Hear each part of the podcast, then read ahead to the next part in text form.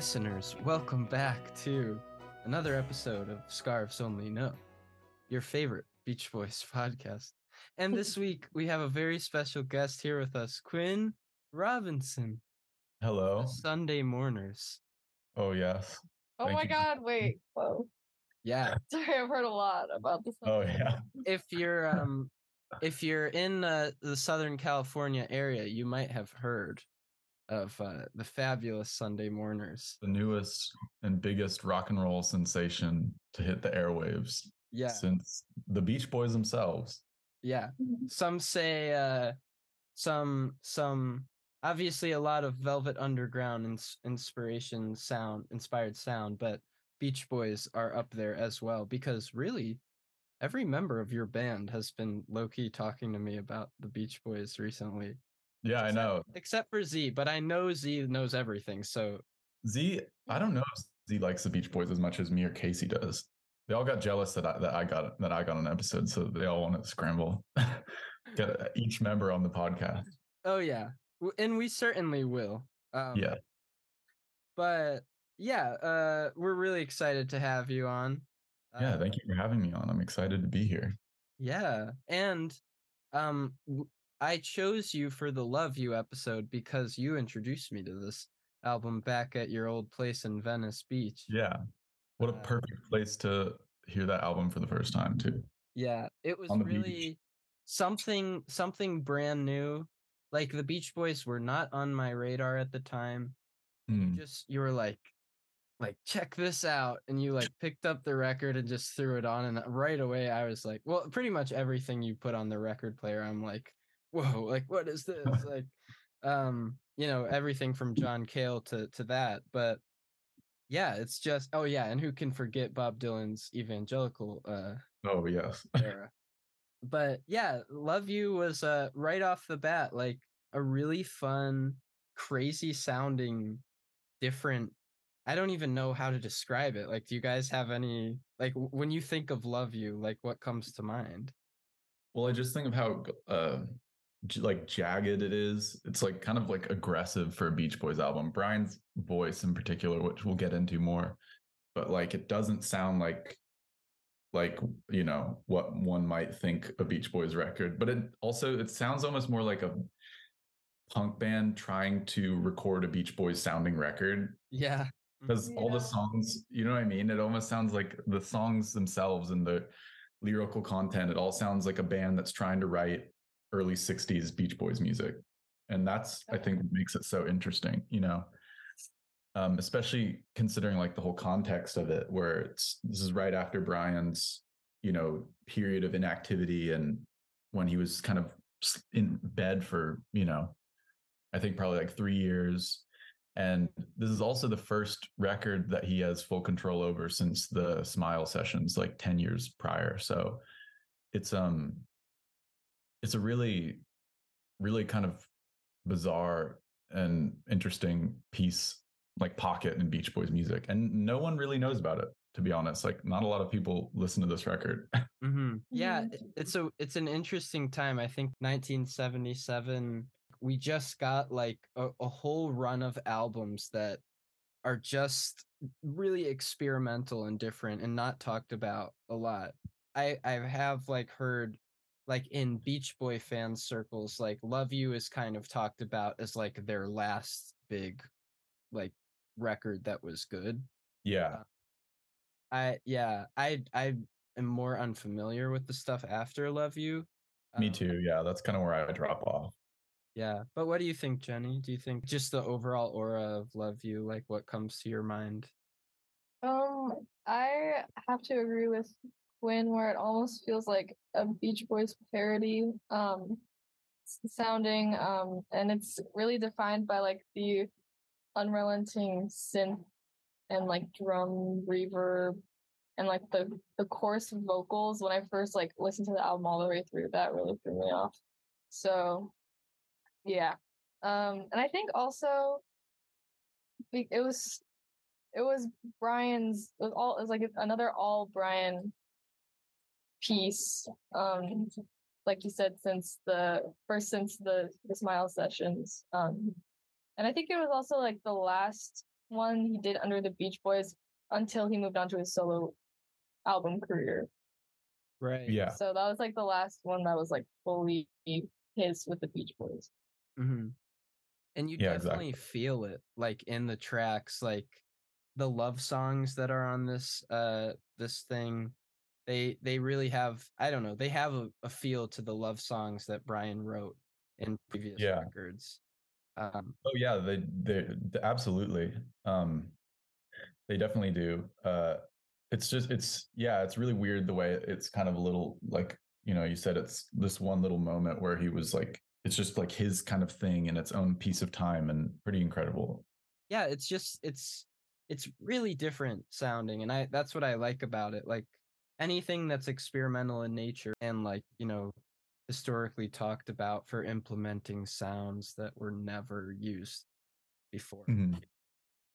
Uh, It also sounds interesting because in the pet sounds and the smile days, it was Brian had full control over it, but he was using the best of the best session musicians and like full orchestra, all these things. And this is a really interesting thing because I feel like this is probably the only time we really get this from Brian, but he plays every instrument on it. He's playing the drums, the synths, the pianos. He's programming the drum machines that we hear. So this is kind of like that's what makes it, I think, have that really interesting sound. And it really is like a piece of its own, is that he, he's literally doing everything aside from, you know, the rest of the band singing on a lot of the tracks, you know. Oh yeah. Yeah, and it shows too because um it's I think instrumentally and musically a little bit more I don't know, it, it has it explores it kind of there were a few songs on Friends, which was like 10 years prior, which was our last episode, that like made me think like, oh, like musically, that's why I liked that the little bird song that Dennis That's wrote. one of my favorite on Friends, honestly. Yeah. Yeah. And the the rest of the group didn't like it as much, but I was like I like that it goes like in w- weird places musically that you wouldn't expect, but it's cool. It's a, it's a really cool, it's a cool sounding song. And it's, I think it was Dennis's first uh, songwriting contribution. Yeah, it is. Yeah. but yeah it, it does that does carry through friends does carry through in a weird way as well to this record i kind of feel like i listen to them at the same time was that the last episode you guys put out Yeah, it was. Yeah. well that's that's perfect then Yeah, yeah. And so this is our third episode on uh, you know, first one was today, Mm. then we like jumped ahead to friends and now we're on love you but i think out of all three of them weirdly even though this album was like 11 years after or, or not quite nine years um Mm. after friends it's like uh it feels like there's some kind of connection there. Oh absolutely. Um i think that comes from the fact that he was so dormant. Uh it's kind of like as if this was the next record he would have released in you know if it if after smile say he did a record all on his own in 1970 or something. Like i feel like these songs have just kind of been baking and i think that's why there's like a through line. Yeah. That's my theory at least. it's like here's the stuff i want to do. Yeah yeah. and it's great.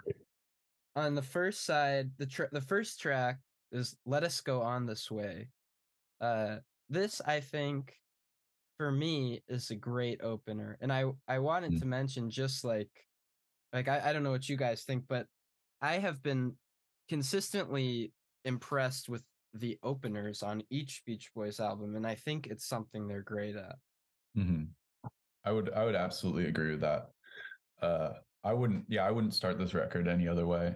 The way he like that really gruff yeah! like right when they it's like you, you're kind of shocked it, you know it's like whoa what's what's this about? Like imagine being a avid beach boys fan and like listening to all of their records up until 1977 and then you buy their next record and this is what you're hearing you know?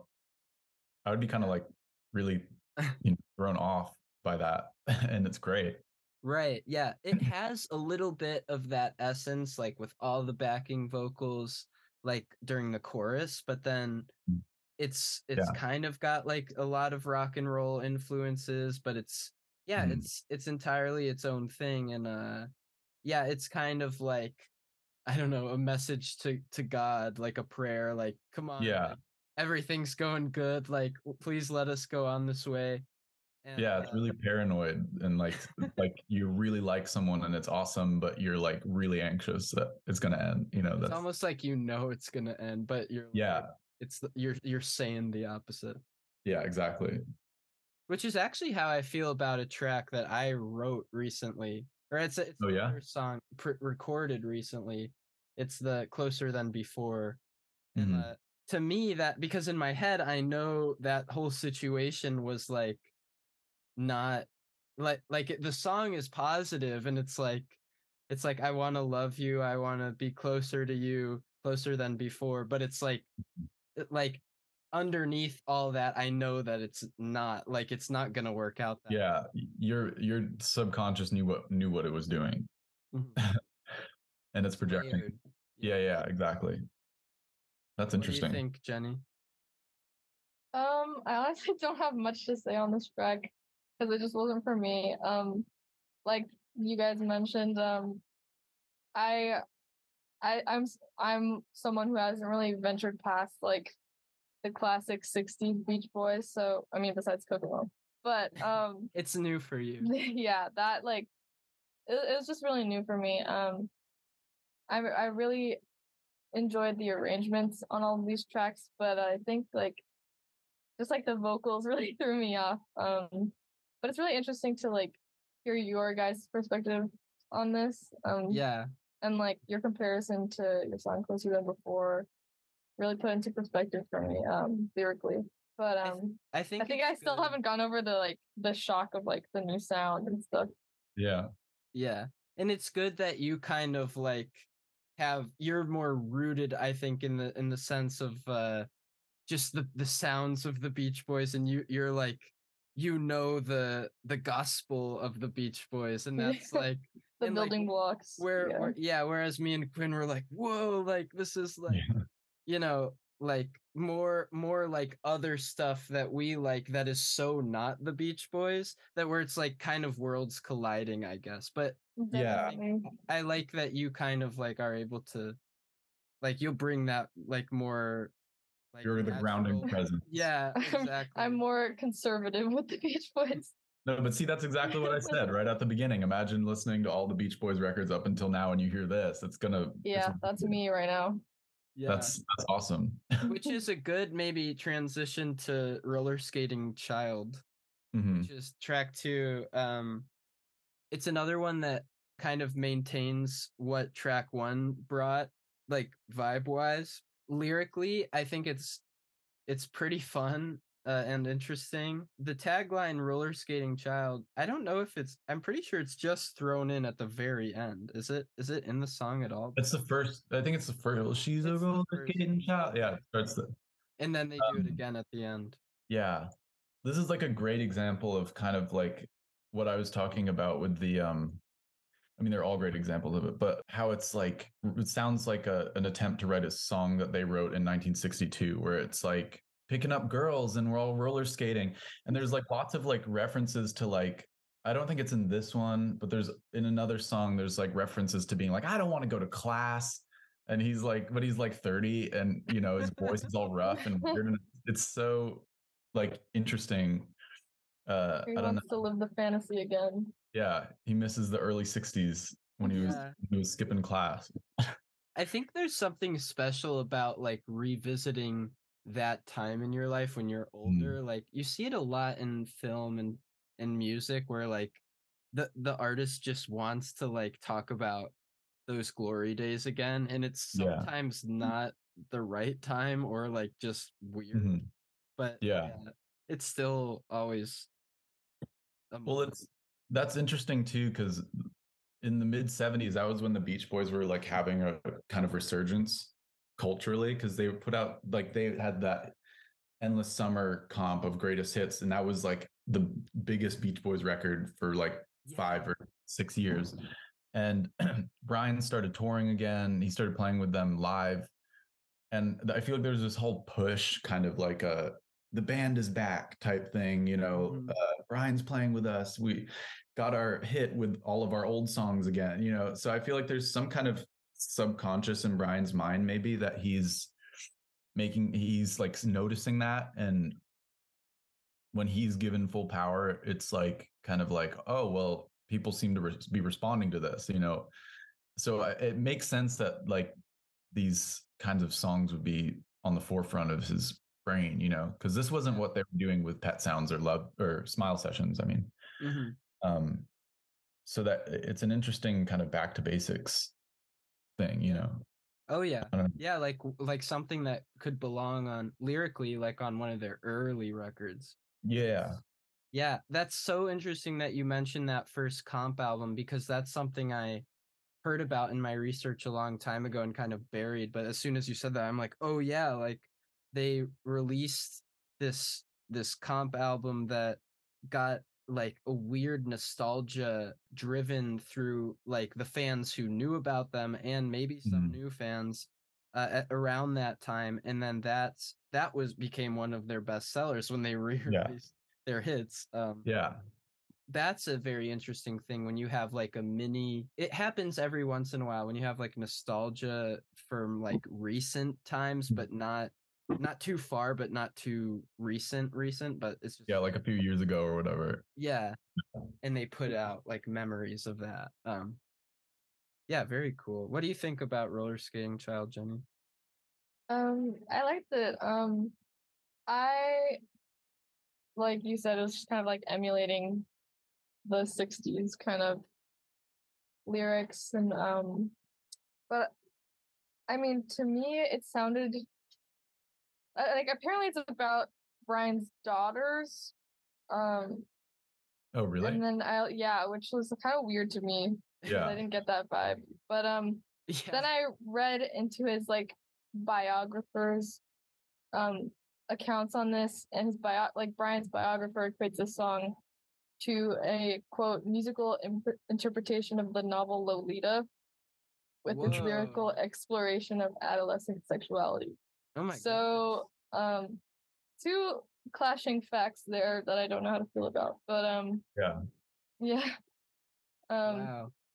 I didn't know that. It's just very interesting interesting yeah. to me. I don't know. Yeah. It makes me yeah, want to like look closer to the lyrics. But... Me too. That's yeah. the that's what I'm talking about where there's like themes of adolescence throughout the whole thing, you know what I mean? And even the narrators and the positions he's singing from seem to be coming from a place of putting himself in adolescence too and it's it's really bizarre and, and kind of you know something i picked up on but i didn't know that either you know. Mm-hmm. yeah. I like the i like the line a love like this happens only one time.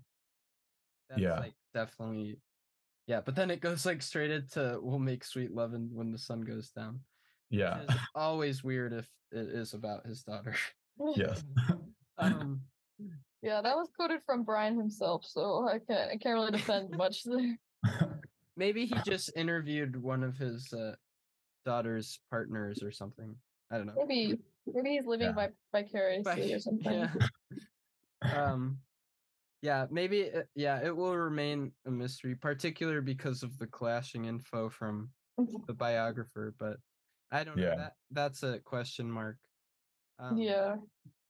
Anyways, I I do want to talk about this next track, Mona, mm-hmm. because this is for me like one of it's my awesome. favorites. It's just yeah, like my brother and I we were listening to it in the car this afternoon. and We listened to it like three times in a row. It's amazing. This wow. it's, a, it's a perfect pop track right there. Yeah, very catchy yeah. You know? Rock and rock and rock and roll music like they're just like mm. it's on the brain that like 1962 yeah. and it's so like it's back in the pocket of beach boys because like once again you have like how about an eight o'clock dinner? How about yeah. a nine o'clock movie? Won't how about we get married? Like yeah wouldn't that be groovy like, yeah wouldn't it be groovy? Like they're just yeah. jumping right into like I can only imagine what it would have been like to be with one of them, like during that time, like in a relationship. Like when they're all like speed freaks and like, like they this was like a weird like because they're so it's all like they're so wholesome. Mhm. This they push this concept of or maybe they don't, but we do or something. You know, it's like you know little wholesome songs about cars and stuff, but they're like all at this point like speed freaks and they sound like gruff and like it's so it's such a weird clashing. We were talking album. about that on the Friends one because you have this really weird duality of like the tracks that are very wholesome, very like w- once you get into the 70s, like American family values, Mm, which w- you one could argue was present from the start of the Beach Boys just because they Mm. are kind of like a family. Um, but Yeah. then they're becoming dads, which also I mentioned this album last time because of like the track I Want to Pick You Up mhm, and, and stuff like that, which is like very dad like, Yeah. like very like, or I'm gonna have a family in the friend's case, or like we're expecting a child. Mm. Um, in, in the album Sunflower, you know, they're sitting there with all their kids on the cover too, you know. yeah, uh-huh, that's the other one I mentioned, and like, it's very present. Um, but it's also like, you know, Brian had a very like dark, unfortunate life. Um, for Mm. for the most part. Um, you know, not to generalize or anything. Like No, yeah. we don't know what it was like. You know, I'm sure he had beautiful moments and he made these wonderful, wonderful records, but it came from a lot of trouble. Um, Yeah.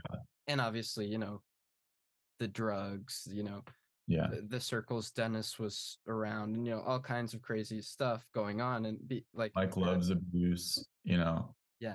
Like, Mike Love. Yeah. yeah, Um, monster. Yeah. Yeah, we've we've had some uh everyone I've like approached about the the podcast has had some heat to say about Mike Love. oh, really? I was wondering because I, I didn't hear any Mike Love talk on the first episode. yeah, so we have yeah, wait, I don't know that much about Mike Love. What what is his deal? he was just really abusive to Brian. Ah. and he Um, like didn't want to do like kind of the cool experimental stuff we're talking about like smile. He was the one pushing against that. yeah. um, Mm. But yeah, he, he would like bribe Brian with like hamburgers around this time to get him to write pop songs. And like they they're like really, really abusive, taking advantage of him, of course, you know, uh, and his disposition. And uh also he's just like a Nazi, like Trump supporter asshole now, like super right wing, of course. Um he's just all around like the worst. I hate him. yeah. Oh, yeah, that's interesting because along with like the like wholesome family image that you guys were just discussing, I like I feel like a lot of the current Beach Boys like image that they're trying to push is that a lot they're a lot of the words associated with them are like all American band or America's band, the Beach Boys. They're playing Yeah. at county fairs and you know all of this stuff. Um, that's really interesting. And I also was doing some reading on like the pressure that was being put on Brian to produce hit after hit after hit. Um, and someone, I re- like I read this quote from the internet, um, where someone compared the synth parts of this album, like it, how it sounds kind of like a treadmill, and how it connects to Brian being on the treadmill of having to write hit after hit, which I think is Mhm. interesting. Mm. That's Um, interesting. Yeah, I've heard like even like people saying this is people have not taken this album seriously and they've been saying it's like satire because of that compilation album doing so well. Brian's like, this is what you want? Okay. Yeah. Like, here's I want to pick you up. And like Which is here's kind of poignant, maybe.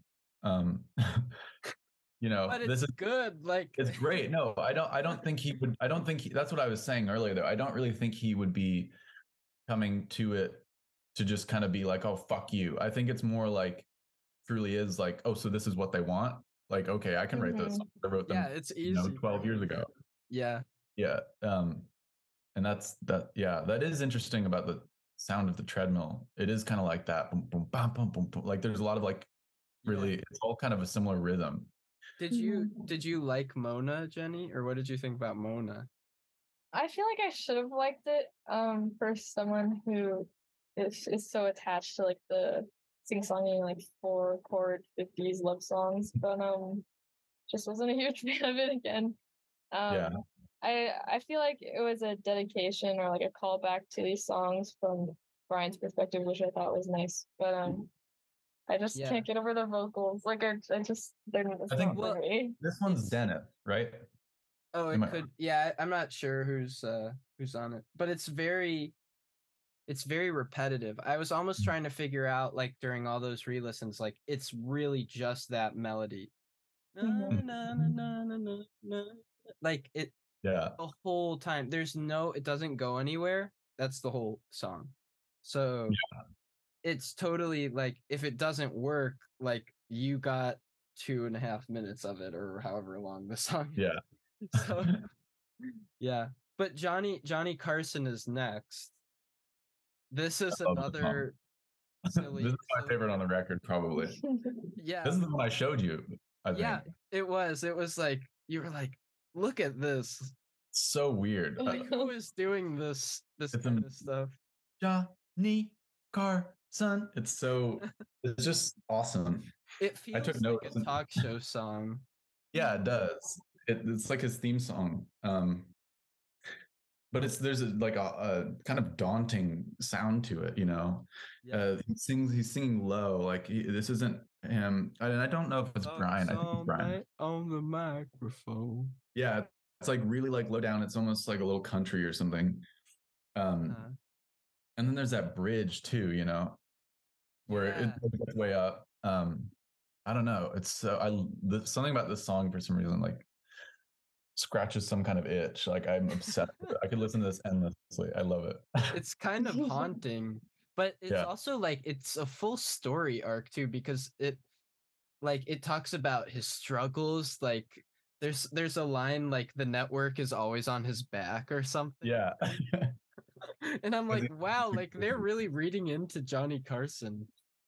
And that's that's when Brian's as a lyricist what I love so much about his lyrics and um is how ob- observational they are. Whether he's writing uh, like a an external something about external of himself or his own feelings they're never really like buried in a lot of language um they're very just like he sit i feel like he sits down and he's writing you know what do I see? How am I feeling right now? Like, you know, on Pet Sounds, uh, I just wasn't made for time his these times. The chorus, you know, it goes, sometimes I feel very sad, sometimes I feel very sad. And that's the whole chorus. Mm. And that's some of my favorite shit ever. And this is kind of a, another a different one, but this is just Brian sitting down. He probably loved watching Johnny Carson on TV and started writing a song about him, you know. yeah When guests are boring, he fills up the slack. So like doesn't really fit in the like cadence either. Like kind of has to push the line. he's really thinking about what it would be like to be johnny carson I feel Mhm. yeah, I really I did I did enjoy this one quite Yeah. quite a lot. I think it was just I think it's also such a great bridge into some of the more bizarre stuff explored later on in the album as well. Like it's a Yeah. it's a shift or like a pivoting point for the Yes. artist. yes johnny This is when we hear it's not all going to be love songs, and there's going to be some some funny stuff. it is an indicator yeah and then good time is next i i'm having a hard time remembering like what's Good time. Uh, I'm having a hard time like placing the melody, but I I wrote in my notes, and I do know it. It- It's like it's kind of like got this. It's got a Pet Sounds sound, maybe even Friends, like a late '60s. It sounds like I just wrote this song sounds like magic. Um, it's Yeah, I think it I think it was like relatively short. Is Yeah, that- it's was it- like- was that the one under a minute? no, that's Ding Dang. Oh right. This one is um crazy That one's funny. This one is yeah. This Two- is the two one where minutes, he's just like talking about like different girlfriends and how everyone just loves to have a good time. Okay, yeah. I think this Oh, is this is yes. my favorite.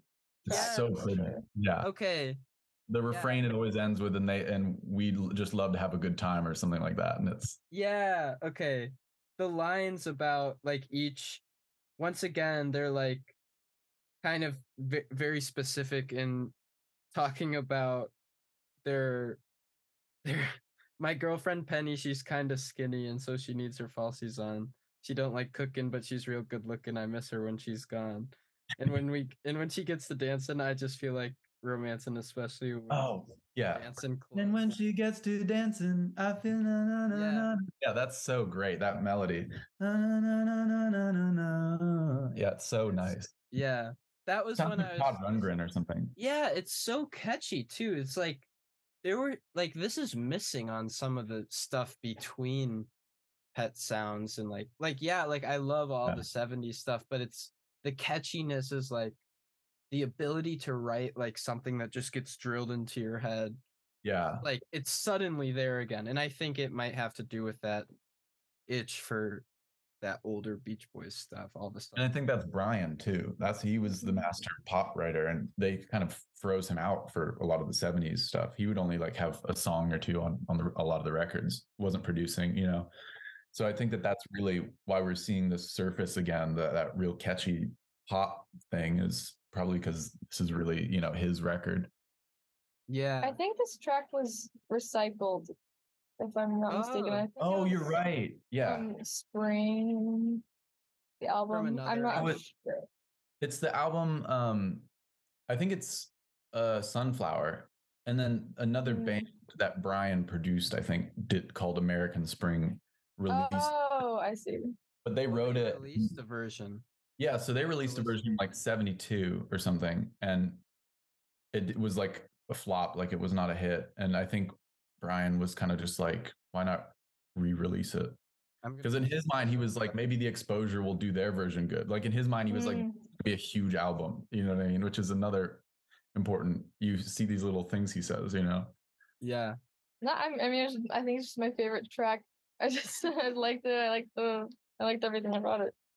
Yeah. yeah i think i think i think that and johnny carson are definitely two of the up there ones for me and on this record right after each other, i know which is like, Doesn't mean I don't love the rest of it though.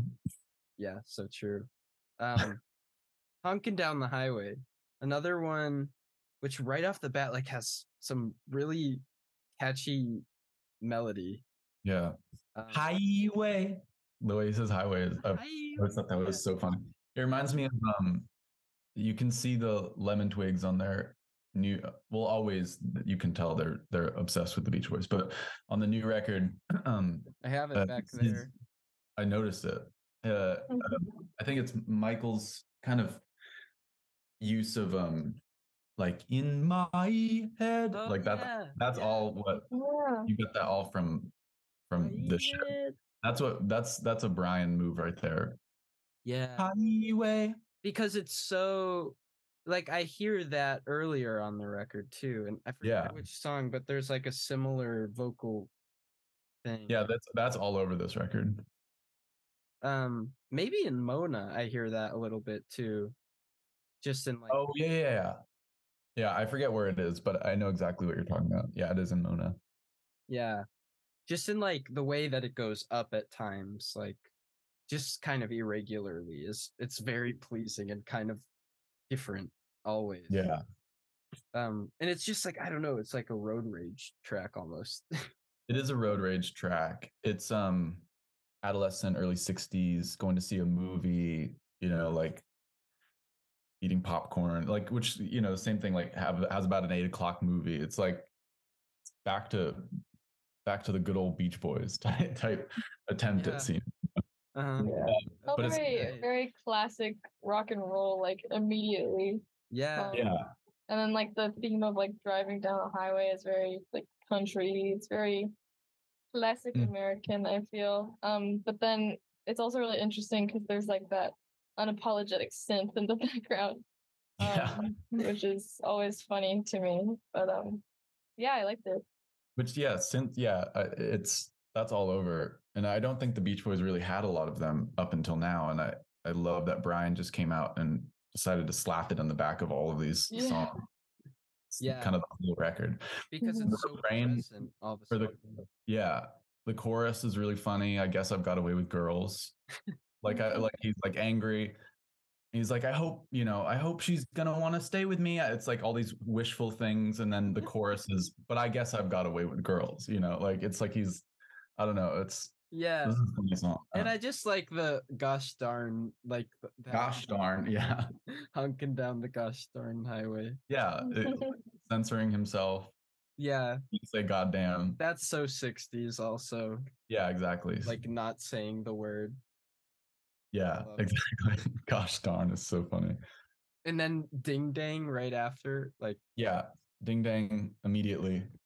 Um, if do you know the story of this song? no, please enlighten us.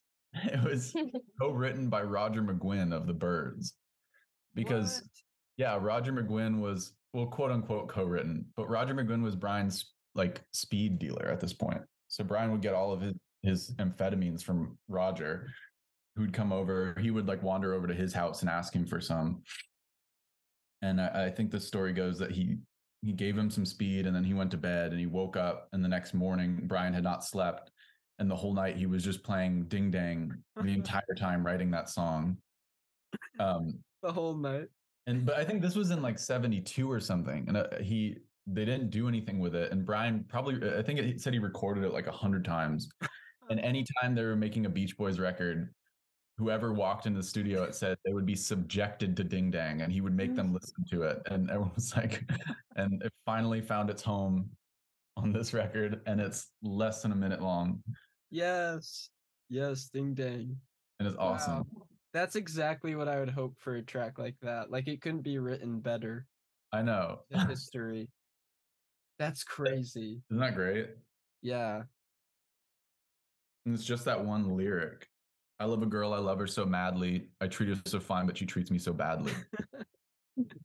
That, Which, that like, I don't know how that- sum up all of the Beach Boys discography with one yeah. it would be Ding Dang. That's I think that is their that's the Beach Boys song. Oh, that's pretty perfect. I love this track. It's so now now knowing the history, I love it even more. Yeah, it's I mean it's like kind of the one of those songs that if I was driving with some people and this came on on a playlist, I would like rush to skip it, I think. It's one of those things that I feel like I would feel embarrassed, you know, if it was someone I didn't know well enough or Yeah, you, Something It like that. requires a very special group of people to Yeah, communally like- listen to. you weren't Yeah, I'm not supposed gonna hear play that this. one. Yeah, yeah, exactly. You can't you can't just throw this one on, but um Yeah, uh a guilty but- pleasure. But it, yeah, but it's great. It's really funny. That is crazy. Wow, and uh, that's the closer to the first side. Mm. Um, side two opens with a track called Solar System, which is really interesting track. It's Yeah. just it's got like a lot of dimensions because it's talking about the solar systems, but it's also talking about mythology and astrology. I think Mhm. Yeah, very mystic. It is very mystic. And this is another but it also feels like it could be for kids. Yeah, well it's like it's the the melody in, in a- on its own even sounds very like learning what the planet like it feels like it could have been on one of those like cartoons that would teach you about something, you know. Yeah. What the planets mean? Like it sounds like something like that. The solar system gives us wisdom. That's great. I love that line. Um yeah, this one's this is another like great observational writing, what I was talking about earlier, where it's kind of he just sat down and I don't know what might spark that, but he had the idea to write a song about the solar system and he's just kind of I feel like he just sits and lets the questions or observations come and puts them down and that's how he leaves it. Like what do the planets mean? What is this? You know, like it, it's it's really interesting this one. It almost feels well, not kind of to me. I got the impression that it, the solar system is kind of in the same vein of, or kind of like a callback or echo of California Girls, just in the way it kind of lays out everything for you. Yeah, that's true. Yeah. That is interesting. Familiar in that way. It's a new age It's, California girls, and this one's about space. it's all out on the table. Yeah, you're kind of you're very right. It's funny. It's a it's a great it's a great song. Um, definitely not like the one I put on the most on this record, probably, but I I love it nonetheless. Mhm. Yeah. Yeah. I feel like lyrically, I, I don't know as much sonically, but it feels like it could be a good nighttime track Yeah, or like almost getting near going to sleep. Yeah, I would agree. Vibe wise, um, Dusk. It's it dusk. check out. Yeah, dusk track. Mhm. And then that goes into the night was so young. Oh, that's convenient. This one I I think is really pretty. hmm Um, I, I I've been pulling up the lyrics because they help me remember the melody. If I can't Yeah. remember, but Well, but- the the first thing I thought when I listened to this were that uh, the verses are very like Radio Gaga by Queen because it just like starts off like the. Oh. I think. Yeah. Oh yeah, that's totally yeah. No, I totally hear that. Yeah. I love that. that- I love that have guitar. out at that time because we were talking about influences and like how finally when Friends came it? out, we were starting to see like other influences and very Mm. interesting to see how this stuff was influencing other things which Yeah. i think requires like a very intensive knowledge like you have to know when stuff came out Mhm. obviously Mhm. for for Actually- listeners who haven't figured out yet we weren't around for these releases Um, yeah, these you it, it- you can see it. This one less so.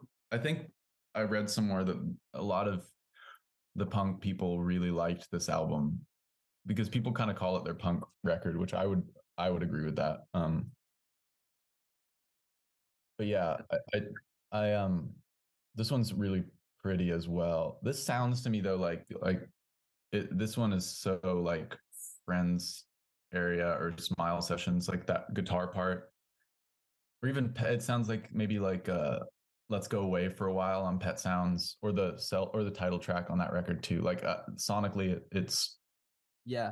It's this is a really great nighttime song. I can actually attest to that one. I put it on a lot of night yes Um, okay so side two so far is it's like Night- Oh, Nighttime. I'll- fun got the fact. daytime and the I learned. I learned that this song was about um Brian's mistress, Debbie. oh really um, which is drama because later on he has, or yeah, and Let's Put Our Hearts Together, it's literally him and his wife singing, yeah which is bold. oh yeah Um, which is also a great love song, but we'll get to Mhm. it.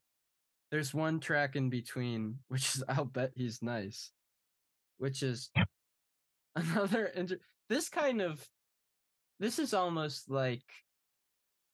I, I think I was I was listening back to our, our friends episode, and Alanis made a comment that was so like smart about the track, um, about uh when a man needs a woman Mhm. like it's like raising a child and it's like they make things like you my son and alanis said like we were talking about like obviously the nature of the strangeness of that lyric uh in the whole track but and the sweetness of it too but it's kind of like the songwriter brian talking to the the child which at that point was unborn but Mm.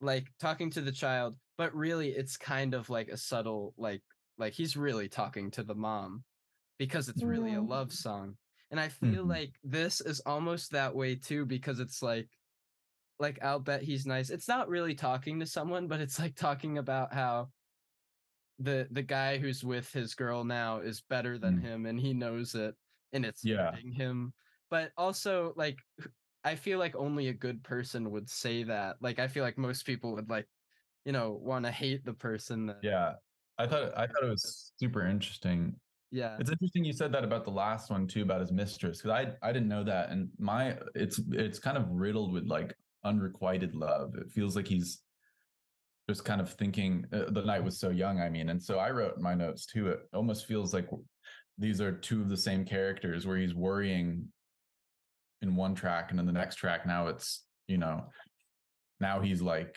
all right well she's moved on and I bet he's the new one is nice and better than me. Um that could yeah. be why they're Mhm. together maybe yeah maybe Um, they are maybe you're onto something Hmm. yeah, I don't know. I thought I thought it was this is an interesting one. Um uh it wasn't it's not the probably my favorite favorite on the record, but it yeah it's has another oddball yeah. but uh, it definitely has its place, and you know, this to me, it's uh, interesting. yeah, I I, I do find that kind of there's a lot of that on here. Yeah, Kind of a paranoid record, weird way, you know. I can feel the paranoia. Yeah. Yeah. Well, that's probably the amphetamines they were all really oh, into. yeah. Um. Oh, and then the next one is "Let's Put Our Hearts Together," which is the one that has Marilyn on it. Yes. Good love song. I Yeah. didn't know like the drama of their marriage. Did they stay married? Um. I think that this was they stayed married. I think I think they divorced maybe like a year or two after this. I don't quote me on that because I'm not sure. They were married at this point at least. Um. But this was like I said when Brian was like bedridden and like didn't do anything and was just like high all the time. So interesting. Because yeah. It has the feel of like a new love. Also, Mhm. like it's kind of like they've obviously the two of them have been down a long road, a long and rocky road Mm. of different relationships, and they're like, "Hey, let's try it. Let's Yeah, that's hearts it's kind of like a new new like a rebirth of a love or something. Um Interesting. That's funny because I I read um that Brian admitted that he got his wife. The reason he got his wife on this track was really just because he inadvertently wrote it in a key that was out of his range. Oh really? So, I think that would speak to the stage in their marriage that they were at. It wasn't meant to be a duet after all.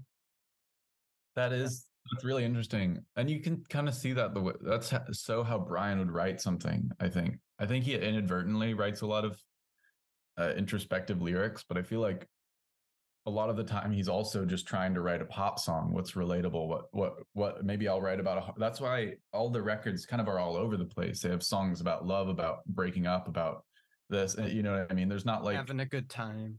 yeah, there's not like this is their breakup album and this is their whatever album. It's Yeah. like kind of It doesn't have a theme. in. It's just love you yeah, and love That's- life and love Beach Boys.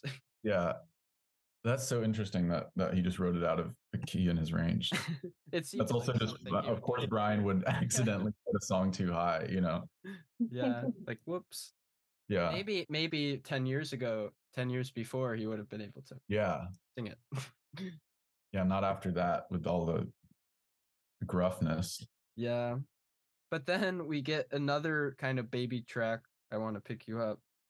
Which This is the picture this is like the baby track. this is the like this puts all the other baby tracks to shame because now Yeah. the baby is here maybe multiple babies you know by the time you know many beach boys probably have had children now Yeah. and uh i do this is uh kind of it's song related um but d- have you ever heard quinn alex chilton's cover of this No way. He covers this? yeah Of course he would. That's insane. And I think it's a studio track too, somehow.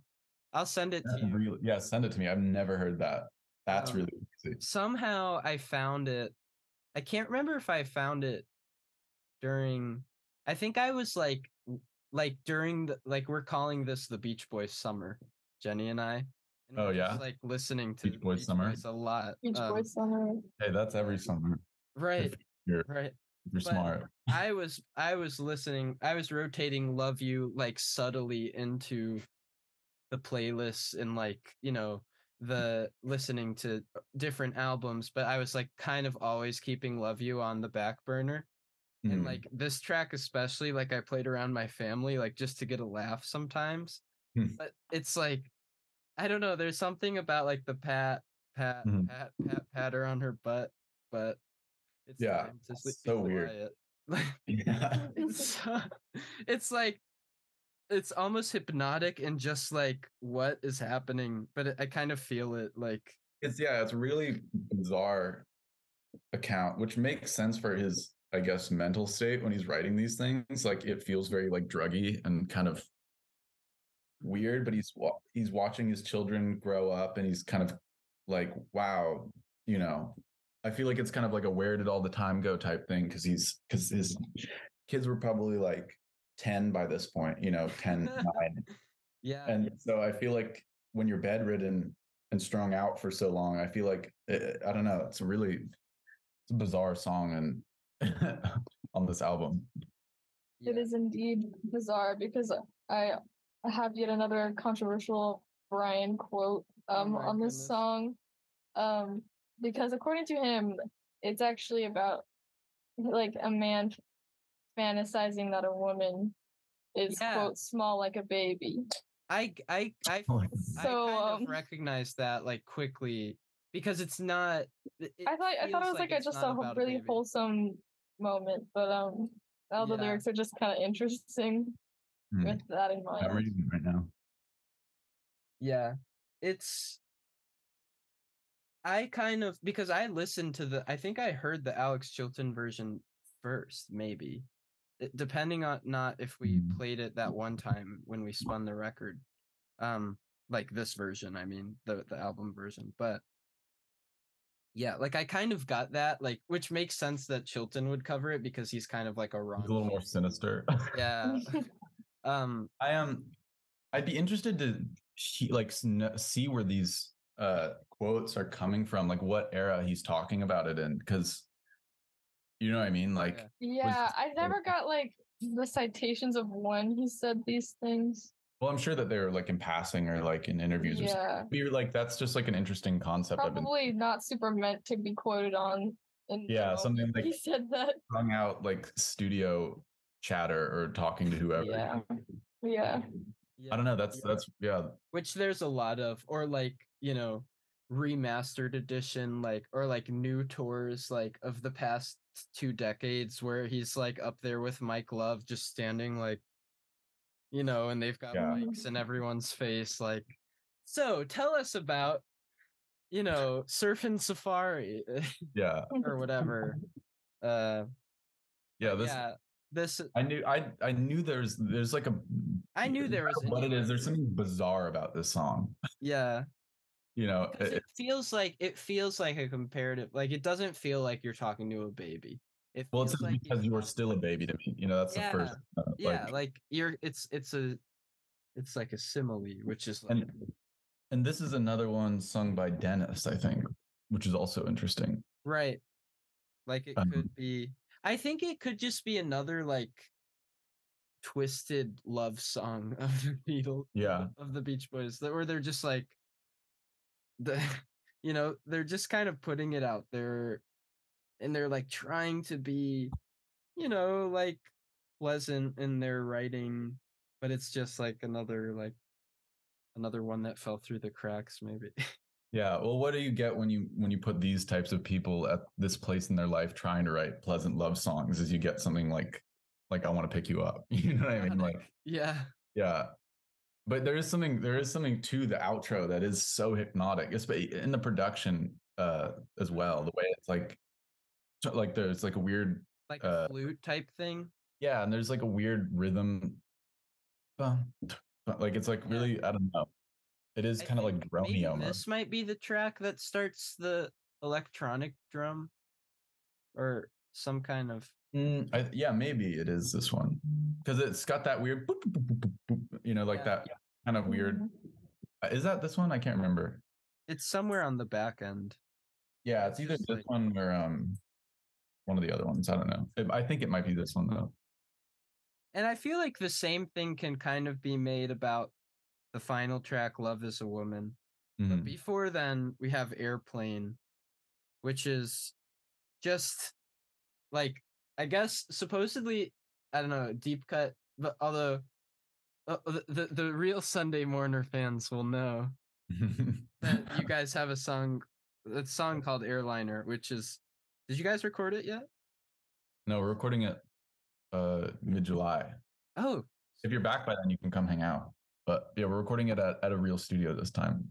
oh, that would be so that would be cool. It's funny you mention that because in no way was inspired by this song, but um, but Airliner is a song that also could very well be on Beach Boys Love You.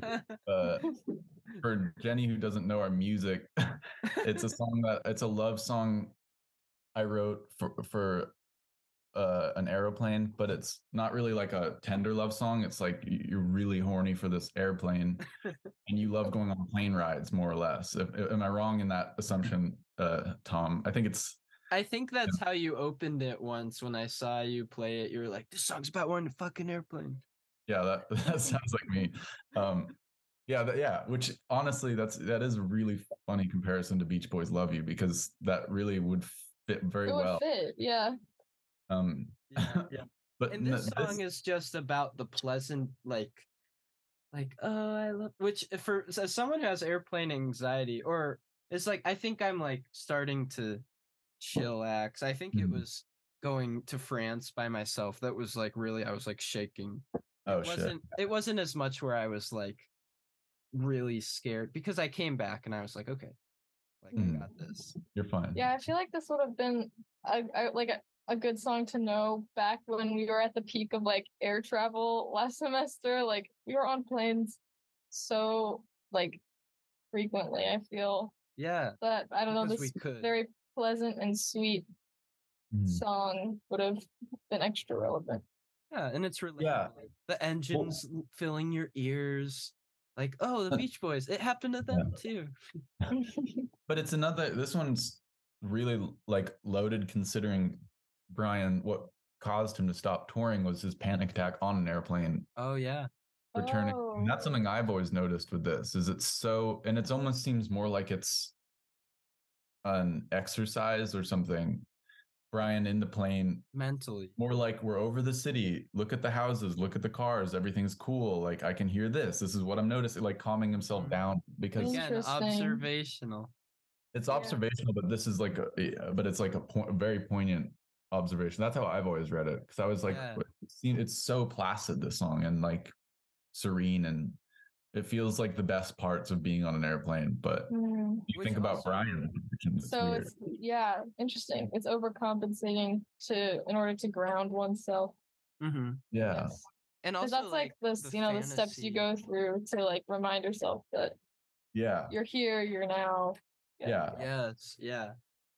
Like uh affirmations, but it's like a fantasy Mhm. too. It's like the whole record is just like this is the past 10 years, like literally Mhm. since like the past 12 years since Pet Sounds have been crazy. Even before Pet Sounds he stopped touring. So it's Yeah. like a reflection of like all that has been the craziness but it's also just like you don't see it like it's it's all underlying because everything is presented so pristine and it's just so dreamlike i think. yeah. It's a really dream album. yeah Um, yeah, it has just been crazy, you know, and the, and it's just been deterioration, emotional and mental for Brian, and Mhm. and also something I don't think I mentioned, but this was the first year that he started working with uh Jim Landy. I think Jim Landy is his name. Something Landy, the like really uh parasitic uh psychiatrist who began like oh severely drugging and emotionally and physically abusing Brian for about the next 10 years of his life before always he at his side yeah yeah. So this was so that's another interesting thing to think about. And Yeah. Brian's headspace in writing this song is not only is it all this stuff with the Beach Boys, but he's working with this terrible man who's furthering, you know, the abuse that that he yeah already gets from, you know, struggle his father or his family or whatever. Yeah. So um that is that that's just something I've also noticed. And that the how placid and pretty this song is is really weird to me. it's I don't know. sh- Mhm. sharp contrast Yeah. to real life But but then there's the chorus too. It, it's almost got like a Sunday morning kind of vibe where it's like um look out the world's behind you. It's oh like yeah pretty song, but as you read the lyrics, it's really a very paranoid song. And the line that stands out for this is in the chorus uh airplane airplane carry me back to her side airplane airplane i need god as my guide down down to the ground i can't wait to see your fa-" like like that always brings it back to me where it's like i need god as my guide that's a scary he's scared there you know Yeah. and down down to the ground but then it's like i feel like the very last song is like or uh, not song lyric is like Mm. uh, like I can't wait to see you like we've landed and now I'm gonna see you. Yeah. And it's And again hypnotic. It's like repeated a lot. I can't wait to see your face. I can't wait to see your face. I can't. Yeah. It's this is a, a really loaded song. I've always thought. Wow. Yeah. This is like the peak of the the album. And then we get we get Yeah. the, the closer, Love is a Woman. How do you guys feel about this one? Um, I really like the instrumental on this one. I think it was Mhm. my favorite arrangement with the flutes, um, saxophone. Yeah, I would agree Um, with that. It's really pretty yeah. sound. hmm Yeah, I feel like like this one for me isn't one that like I'm necessarily wanting to go back to right away, but it is. Mhm. I think it's a fitting closer for this album in particular. Mhm. Um, it's not like a huge exclamation mark, but it's just like, you know, it's it's another pretty stamp Mhm. and yeah um just uh i don't know it's sweet like you can you can feel the sweet intention and really get that even though there are tracks like i want to pick you up like t- literally two songs before this it's just you can feel the intentions of it i guess and to me it doesn't feel malicious it feels the, the, the total opposite Yeah. I would agree with that. Um it's it's yeah, I don't know. It, it definitely it nails its its job. It does its job at being a pretty pop song, a pretty way to close it musically. And I definitely agree. I've I've taken it as a as a you there there doesn't seem to be malintent or like any kind of weirdness. It seems more Yeah, it's it's very sweet. I I will say lyrically, like now looking at it, I forgot that hook. That's literally counting one, two, three, Mhm. three. She's fallen in love with me, and it's just like that would be something that's like on today, like or one of those like yeah. mid '60s pre Pet Sounds, like where they're literally counting, you know, in the Yeah. or something Yeah. um you can tell them they're like tapping back into that which i don't mind like Mm-mm. because the the album is called love you um Mhm. which there isn't like a title track for on this one which i mean that's the first time we've seen it so far i mean there wasn't one on the beach boys today but that's kind of like a standalone title Yeah. like it's kind of like you would see that like like at a grocery store or something like out on a, a shelf like the beach boys today with an exclamation but this one is like literally love you it feels like an artistic statement where it doesn't have to be a song on the album. Mhm. um, Well, it's kind of yeah. It's just kind of the album itself which we were talking about yeah it can be any of these songs you know the cover is really nice too i love the album cover Ah, it's so cool yeah the like mosaic quilted thing i don't know i've Yeah.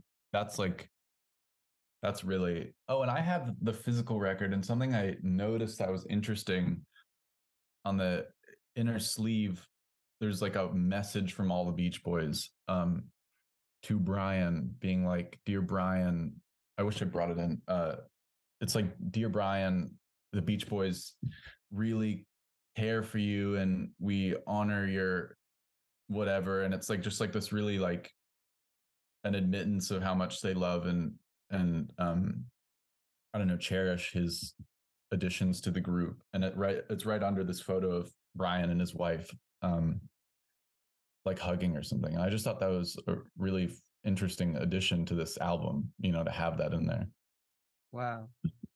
Yeah, that's Yeah. sweet. I didn't know, but I always loved to hear like the back cover or the inside cover, like stuff like that, because I didn't know that. That's that's beautiful. But it also I, it makes me wonder, like, is is this album like them kind of being like, all right, like, yeah well think about it because it's kind of a similar thing happened to smile sessions too they had a follow-up for this that got uh shut down Mhm. ostensibly by mike love we can always just blame it on him but um Yeah. the, it does that does give it another layer to it you know Mhm. we love you now now go go back to bed and we'll keep making bad you know worse and worse record yeah. Um wow. Well, love you. I think this was like a very like we really got down to the nitty gritty of the like track by track. Like this one really Mm. felt like like we were getting to it, you know. I don't know Yeah. you too, but no i felt that too which I knew having Quinn, like Quinn's the mastermind, but um, Um, hardly I think uh now now's now more than ever would be a great time to give our scarf rating out of uh uh out of 10 scarves. how many scarves 10 scarves Yeah. Hmm. Mm, I don't know. This is definitely up there for me. Uh, it's Pet Sounds, Smile Sessions, and Love You are like probably my top three Beach Boys records. I'll give this one. Um, I'll give this eight scarves. This record for me, seven, seven or eight, I would say. That's great. I'd say seven point five. That's what I'm going to settle on. Wait, am I allowed to do and a point half five? scarves. Yeah, sure. Okay. What what do you think, Jenny? I, I'd say so. Um. Well, I originally this is this gonna be my lowest score thus far. Um, as much as I've loved learning so much and discussing so much behind each track with you guys, um, because in terms of like the backstory and the lore behind each track, I I feel like it's the most abundant out of all that we've discussed so far. Yeah. But just like generally off of my first listen, like my gut was just to get like just it just feels like a five out of ten scarves to me. Um and I can't like I think I put one of the ones that we've listened to at six out of ten, so I can't make it that same one, I feel. So yeah, maybe a five and a half stars. Okay. Yeah, I mean it's it's like like we said, it's it's a record that puts it all out on the table for you. It's a very divisive and if it's not for you, then it's like it won't be. Knowing that you appreciate like the lore and like, you know, the chats that we've had so far, like that's totally a valid. Yeah, it makes it worthwhile for sure. Yeah. Yeah. I would say, okay, I really love this record. Yeah, me too. I don't know. I don't know what score to give it. I guess just because there's some like I don't know, I haven't listened to it like endlessly yet. Mhm. Um, Yeah. And there's still like I feel I still feel like I could really get into it. Whereas the past two episodes I felt like I really really surrounded myself with the album. Like this one I felt like I knew already. So that I like not that I put it off, but I just uh, like not until the past few days have I really like listened to the full thing once a day at least. Mhm. Um, and so because of that, I'll say I want to give it more time, but for now, I'll also give I'll give it like an eight scarves. Um, I was uh, I was thinking about nine. But I was thinking about nine too. I was having a hard time. It- It's it's so yeah, it's a divisive record. Um, yeah, it kind of uh doesn't make it very easy to be rated. This one, yeah. But I'll keep thinking because there's a lot of I really like sunflower, and Mhm. I want to get more into wild honey. me too. That's the one I, I need to get more into. Um, Yeah, I've talked about. Do you know the track "Darlin" on Wild Yeah, Honey? Darlin's great. that's a great song. I love that song. I said it last time too. I'm gonna keep talking about it until it's time. Until it's time to do the episode. but yeah, but Mona is a great. You know, this one got Mona and Johnny Carson Yeah, and Ding can't- Dang. ding dang. It's got some beautiful songs and it's got some bizarre songs. And what else could you want in an album? yeah. Well, I will give it. I'll give it. You know what? I'll give it nine scarves. Why not? I don't have. Whoa. I don't have any, uh, Yeah, I'm gonna put in some kind of ding dang celebration here. I don't know if there's any ding ding memes. I have to like do a deep dive now. yeah, do a deep Um, dive. Yeah. Well, uh everyone, I want to uh thank you for listening and uh if you're watching, uh thanks uh I I want to thank Quinn for coming on the show. Uh everyone check out Quinn uh Quinn's Instagram sauerkraut rock and also the Sunday Mourners. Sunday The- mornings. the most uh I, I would say the band to look out for you know in southern california and just in general within the next few months especially since i know now that you'll be recording in- Thank you. in the summer i'm In the summer. very looking forward to hearing it Yeah. Thanks Yeah. for those kind words. oh always yeah and uh hope maybe someday the scarves will play will open for you or something i don't know Anytime. We'll play with you anytime. The scarves have to go electric, but yeah. well, It's in thanks. uh, progress. thanks for listening, guys, and uh, I'm gonna stop recording now. But thank you. It's time.